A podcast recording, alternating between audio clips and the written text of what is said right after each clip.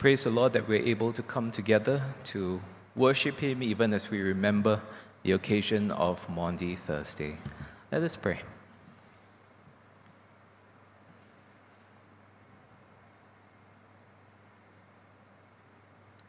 Lord, as your disciples constantly came before you to sit at your feet, to listen, to learn, Lord, we pray that you open our ears, our minds, our hearts.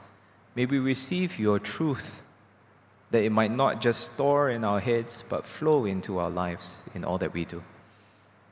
We pray this in Jesus' name. Amen.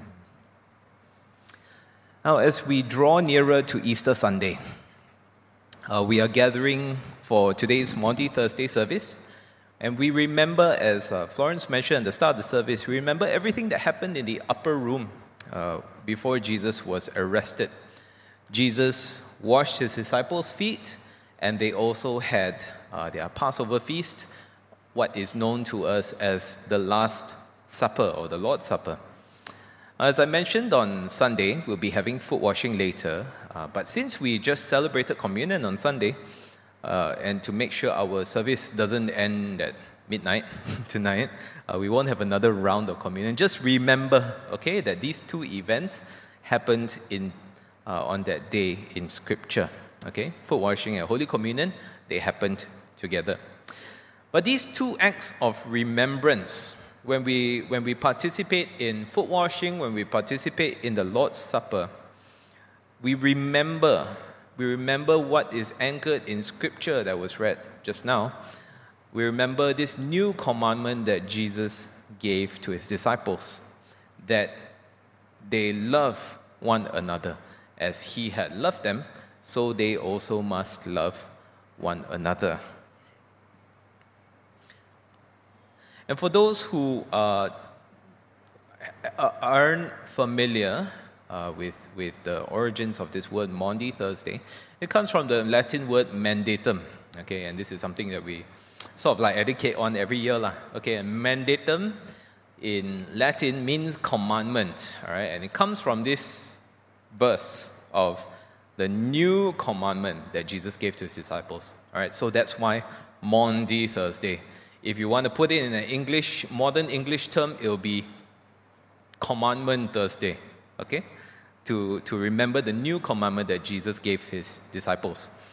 Now, the larger context of today's passage, other than the foot washing and the Last Supper, can be found in John chapter 13, verse 1, where it says, It was just before the Passover festival, Jesus knew that the hour had come for him to leave this world and to go to the Father. Having loved his own who were in the world, he loved them to the end. In a sense, there are these, these, these are like the, the final moments that Jesus has, is spending with his disciples. His closest companions for three years, he called them friends, right? And so, in his last few moments with them, he is preparing them for a life without his physical presence. And so, you know, before you, you leave on a, on a very long journey, or, or if you know you're not going to see somebody again, you will always reserve your most important words for uh, that person. And so this is what Jesus is telling them uh, before he departs? And the big idea of his words to them, as well as today's message, is simply love others as Jesus has loved you. Okay, so if you forget everything, uh, just remember this one love others as Jesus has loved you. Now, the first thing I want us to look at today is this new commandment. Now, let me ask you this commandment to love one another. Jesus calls it a new commandment. Is it new? What do you think? Is it a new command to love one another? Now, you might be thinking about the 613 laws given in the Old Testament that, okay, Jesus is giving a new commandment, override all those 613 laws. Right? But there is more along the lines of what Jesus said in Matthew 22 37 to 39 that the greatest commandment is to love God, and the second is like it Love your neighbor as you love yourself. On these hang the law and the prophets. Jesus also clarifies in Luke chapter 10 that our neighbor is whoever we love, right?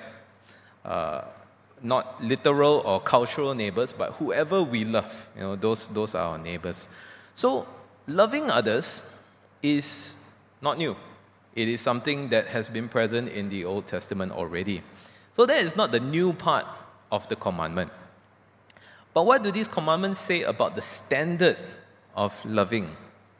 To what extent are we commanded to love? According to Old Testament law and New Testament references to that law, that standard is love your neighbor as you love yourself. Now, compare that with the commandment that Jesus gave his disciples. Is there something new there? I believe this is the, sorry, it's a little small and the, the contrast not so good. Uh, it says, As I have loved you. I, I believe that this is the key to the newness of this commandment. That is the, the standard, the yardstick for our love. Not just how we love ourselves, but how Jesus loves us.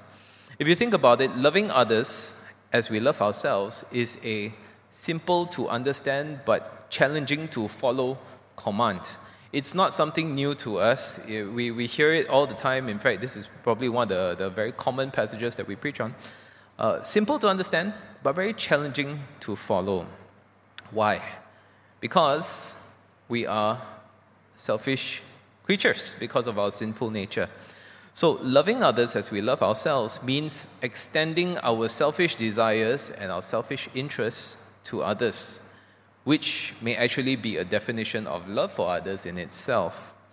So we take all our efforts uh, of, and, and all our pursuit for pleasure, provision, protection for ourselves, and we apply it to others. You know, how we always want to uh, make ourselves feel good, we want to provide for ourselves, we want to protect ourselves. We take that, we extend it to others. And that in itself is already difficult. Maybe parents would be able to love their children as they love themselves. Uh, maybe spouses would be able to love their spouses as they love themselves. But even then, it's not very consistent, I'm sure. But Jesus takes that one step further, beyond the standard of just loving yourself. And he redefines love. When Jesus says, Love one another as I have loved you, he sets the standard for love to go beyond self love. Instead, Jesus' brand of love is entirely other centered. It is not self centered, it is centered on love for God the Father, love for mankind. Nothing that Jesus did was selfish. You know, nowadays there are many movies and TV shows where you know people they are they, they, in a in a story there's like a character arc right? And so uh, this person would be uh, a doormat, this person would be very uh, bumbling, and then they will discover, oh, they need to love themselves. Right? Wow, so enlightened. I learned how to care for myself uh, instead of others. And that is portrayed as a good thing, right? But that's not a good thing. There's a big difference between loving ourselves selfishly and being secure in our identity and having healthy self esteem and confidence. There's a difference between selfishly wanting to, to do everything for ourselves and drawing healthy boundaries so people don't step all over us. So it's, it's not a good thing to be selfishly loving ourselves at the expense of others. Yes, Jesus wasn't a doormat and he wasn't insecure, but his love was never a selfish love. It was always other centered. My point is, Christ like love is always other centered, primarily in God, secondarily in others. And this part is crucial. Love for God is always the first and greatest commandment. 1 John chapter 4 verse 7 to 8 puts it quite clearly. Dear friends, let us love one another, for love comes from God. Everyone who loves has been born of God and knows God. Whoever does not love does not know God because God is love. And so we see that love for God is the origin, the prerequisite for this love for others. Uh, chapter 4, verse 19 to 20 goes on to say, We love because he first loved us. Whoever claims to love God yet hates a brother or sister is a liar. For whoever does not love their brother and sister, whom they have seen, cannot love God, whom they have not seen. And so, to put it quite simply, if we have a love problem with God, we will have a love problem with others. This is one of the foundational truths of our Christian faith. That love for God, in a love relationship with God, is our primary relationship. And that will influence and affect our secondary relationship, is, which is with others. And so, if we have a love problem with God, we will have a love problem with others. And if we have a love problem with others, it indicates a love problem with God. So, something for us to just reflect about in the different relationships we have in our lives, in the different interactions, in our problems with people, in loving others. What does that indicate about our relationship with God? Now, how do you fix a love problem with God? That's a very big topic, but I will just summarize it in two quick statements. First is know God better, right? Uh, oops, how do I go back? Yeah. Uh, uh, chapter 4, 1 John chapter 4, verse 7 to 8 uh, says, Everyone who loves has been born of God and knows God. Whoever does not love does not know God because God is love. And so, know God better. If we have a love problem with God, know Him more. Get to know Him through His Word. Get not, not just know about Him, uh, but know Him experientially, know Him in a relationship. Seek to know Him. And so that how do you do that? You do that through the Bible, you do that through uh, reading His Word, meditating on His Word, spending intentional time in prayer, going away to be with Him. Uh, all those things that will help you to get to know God better. So, know God better. Know His goodness, know His beauty, know His love for you better. But it's not just knowing Him.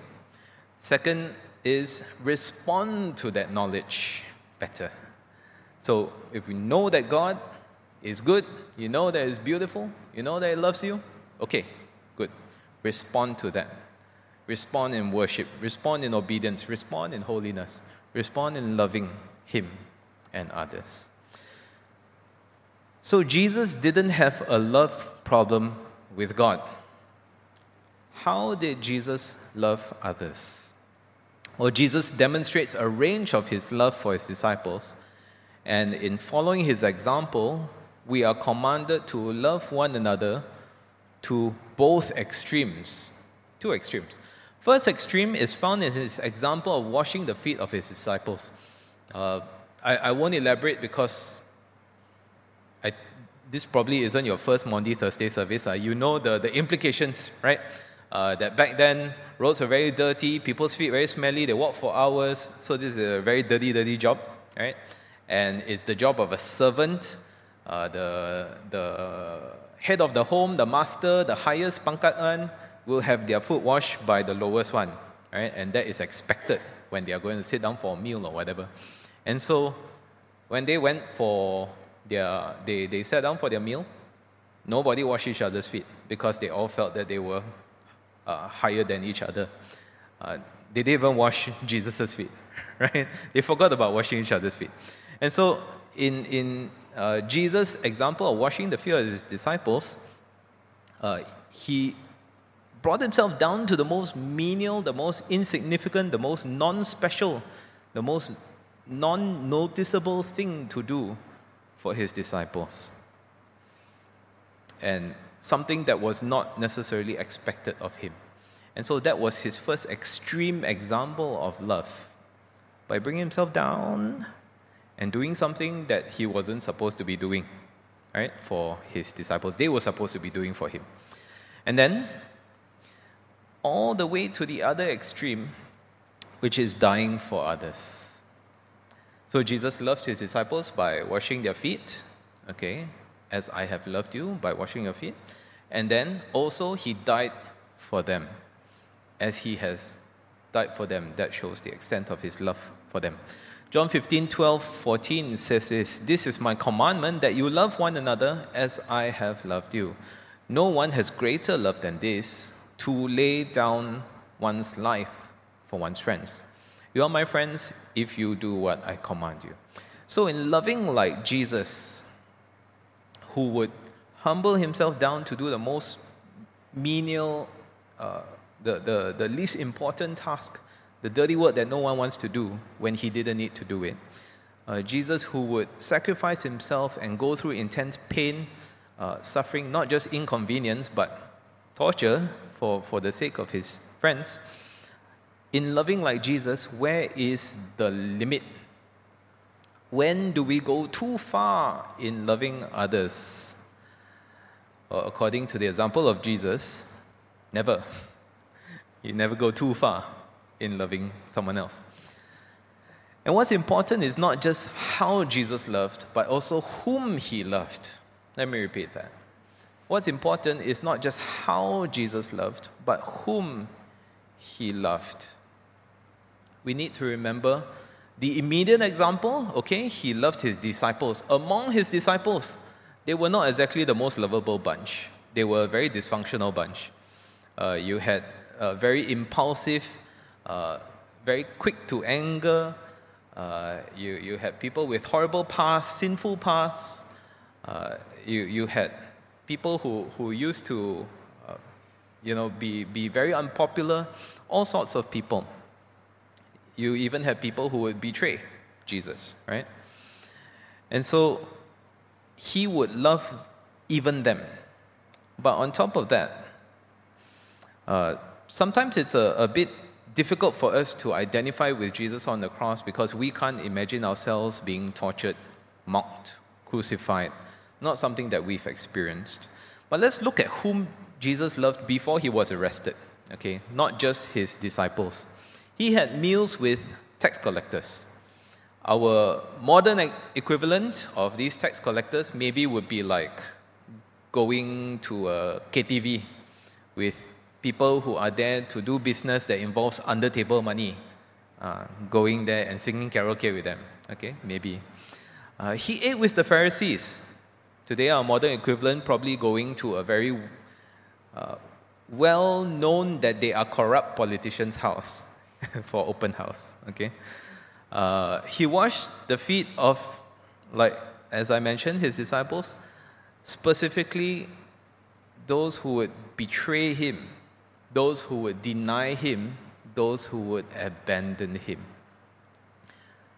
So we know Judas would betray him. We know Peter would deny him. All of them would abandon him. And so our modern equivalent would be something like maybe washing the toilet or throwing rubbish for people who pretend to be your friends but backstab you, or they pretend they can't hear you, or they avoid you when you need help because it's inconvenient for them. So that's, that's sort of our modern equivalent. And of course, Romans chapter 5, verse 8 while we were still sinners, Christ died for us. And every time we gather for Holy Communion, we remember while we were still sinners, Christ died for us. Before we repented, before we believed, before we followed Jesus, before we were transformed, He already died to take our place for what we deserved. And so, why would Jesus love people like that? I think it's pretty clear that Jesus' love had nothing to do with the lovability of the people whom he loved. It, was not, it, it wasn't how lovable they were. Jesus' love for others was not based on how worthy they were of his love. And that brings me to my next point. You must love one another. The word must means command, right? Not an option no conditions. The, the context of this commandment is given to the disciples to love one another. Uh, I don't know if you agree with me, but I think sometimes it's easier to love those outside the church, right? Because of several factors. Firstly, there's the element of honesty and integrity. As Christians, we are honest, right? And we don't pretend, at least we're not supposed to. Lah. For the rest of the world, people often present their best side. They tell us what we want to hear, whether it's honest or not. And so sometimes it's easier to love people outside the church because they are, well, they're lying to us. Lah. they make themselves more lo- seem more lovable. Uh, secondly, the element of expectations. Outside church, we expect people to be sinners. So when someone sins outside the church, it is consistent with what we expect. But in church, we expect people to be submitted to the Lordship of Christ. We expect people to be a new creation. We expect people to be sanctified by the Holy Spirit. And so when people in church fail our expectations and they sin, we experience disappointment. And oftentimes, we also hold others to a higher standard than we hold ourselves. If you don't believe me, what do we tend to do when people make mistakes? We will, our, our natural compulsion is we want to point and say how they were to blame, what they did wrong, how wrong it was, and so on, right? We, we, we want to blame others. And what do we do? What do we tend to do when we make mistakes? We defend ourselves, right? We justify why we did what we did. We downplay our mistakes.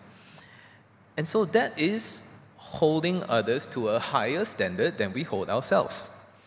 And that is often at the very heart of the sin that Jesus was most critical of, which is the sin of hypocrisy.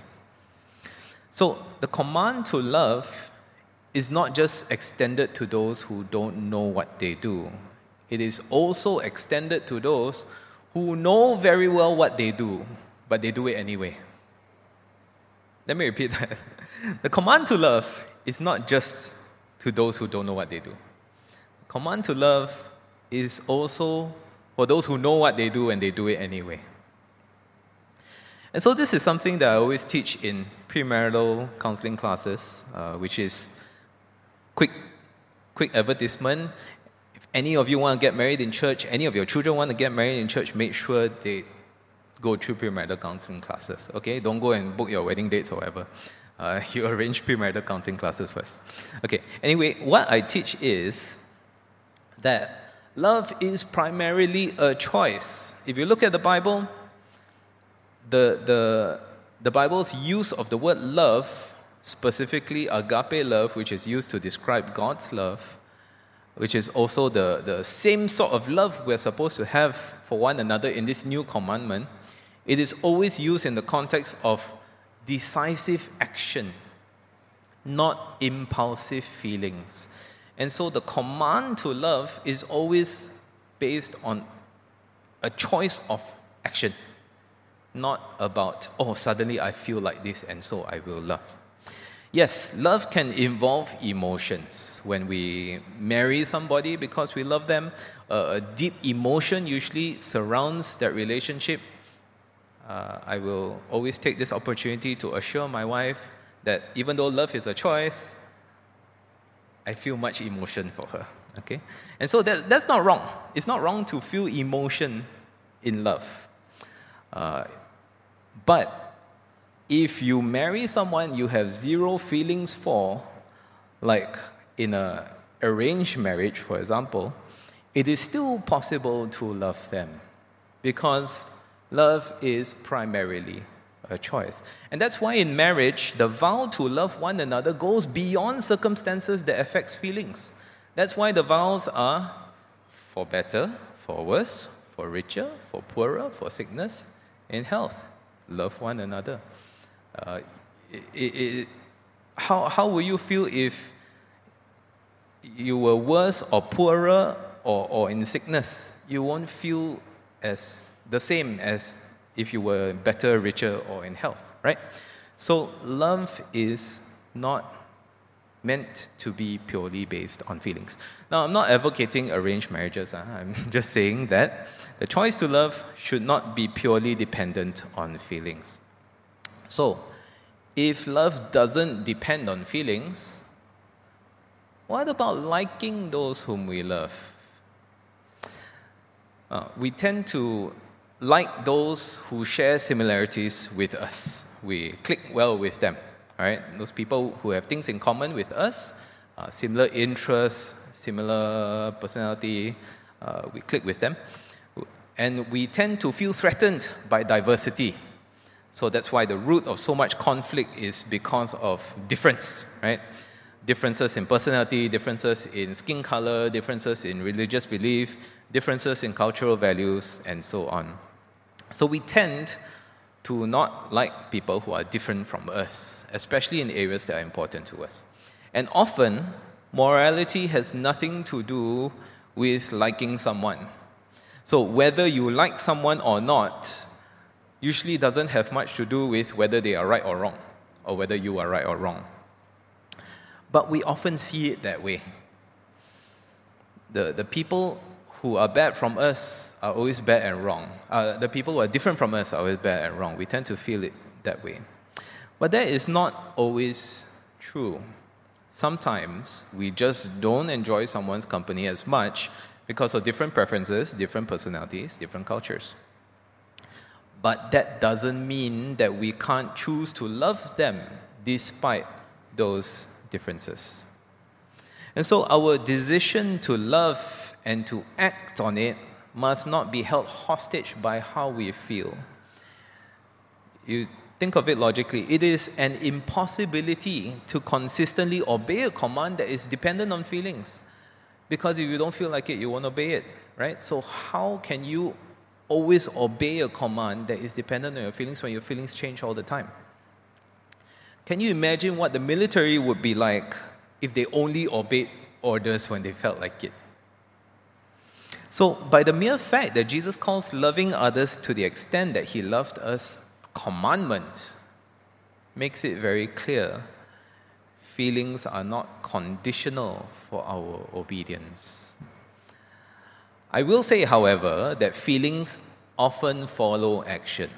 Uh, and I, I speak from experience. I'm sure many of you have also experienced this that when you, you do something, you don't feel like doing it. Afterwards, you feel, eh, not so bad. Right? You don't feel like going to the gym, you drag yourself there. Once you get started, it's like, eh, I'm glad I came. Right? So, friends, we must love one another, even when others are not lovable, even when others don't uh, show that same sort of love to us. I'm not talking about go and chase chase people who, who don't like you and then you go and profess your love for them. Not that kind of love. Huh? Okay, I'm talking about Christian agape love. Okay? So we must love others even if they are not lovable. Uh, there's a reason why the Bible uses the Im- imagery of family for believers, why we call God our Father, why we call one another brothers and sisters. Because family removes the element of choice of whom we love. How many of you have liked every member of your family all the time. Got it? Ah. and for those who are married, you, you chose to marry your spouse because you like them, I'm sure. But how many of you have liked your spouse all the time, especially if they did something that drove you crazy? Got it? Ah. Maybe if you just got married. lah.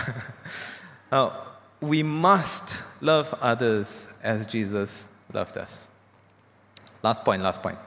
If we, uh, by this, all will know you are my disciples. This is the, the, the uh, fruit of loving one another as how Jesus loved us. If we took down all our religious symbols and we didn't label ourselves as Christians, would other people be able to tell that we are Christians just by watching us interact with each other? Because according to Jesus, our love for one another is our truest proof of discipleship. Not our baptism cert, not how many class disciple classes we went through, uh, not the cross around our neck, not the songs that we sing, not how we spend our Sundays, but how we love one another. I often hear of people who have either left the church or rejected the Christian faith, not because they don't believe the gospel, not because they have a problem with Jesus, but they have a problem with his church. They have a problem with how his church behaves with one another. And that is a sobering truth. 2 Corinthians chapter 5 verse 20 calls us ambassadors of Christ. We represent him in a world that does not know him. And if the world looks at us and sees division, petty squabbling, infighting, they don't want to be part of that. And we become stumbling blocks to the faith and salvation of others. Now, friends, I don't say this to, to guilt you. Uh, I'm often guilty of not loving others as how Jesus has loved me. But in God's kingdom, including the church, our past failures don't define our future. And so that's why forgiveness is so crucial in our relationship with God and one another. Because it enables us to not be weighed down by the past and to be able to move forward. In one of my previous churches, uh, we had university students from another faith, I won't mention which faith, uh, who wanted to sit through a worship service to find out more about our faith and why we do what we do. This happened a few times, they sort of like exchange program thing.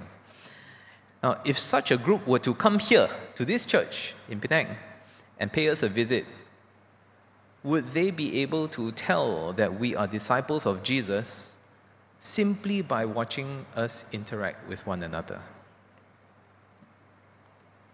In conclusion, I know that as a community of faith, we are not devoid of love. Definitely not. But just like any other church, we are imperfect in how we love and in whom we love. And so, my appeal to you today is simply this keep trying to love one another as a choice, even if you don't feel like it, even if you are imperfect in it. Don't just say, uh, it's too hard, and don't try. Keep trying to love one another in your imperfection.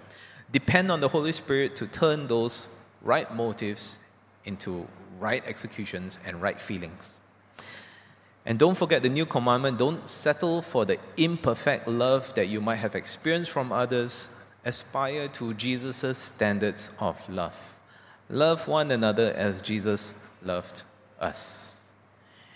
In the name of the Father, the Son, and the Holy Spirit. Amen.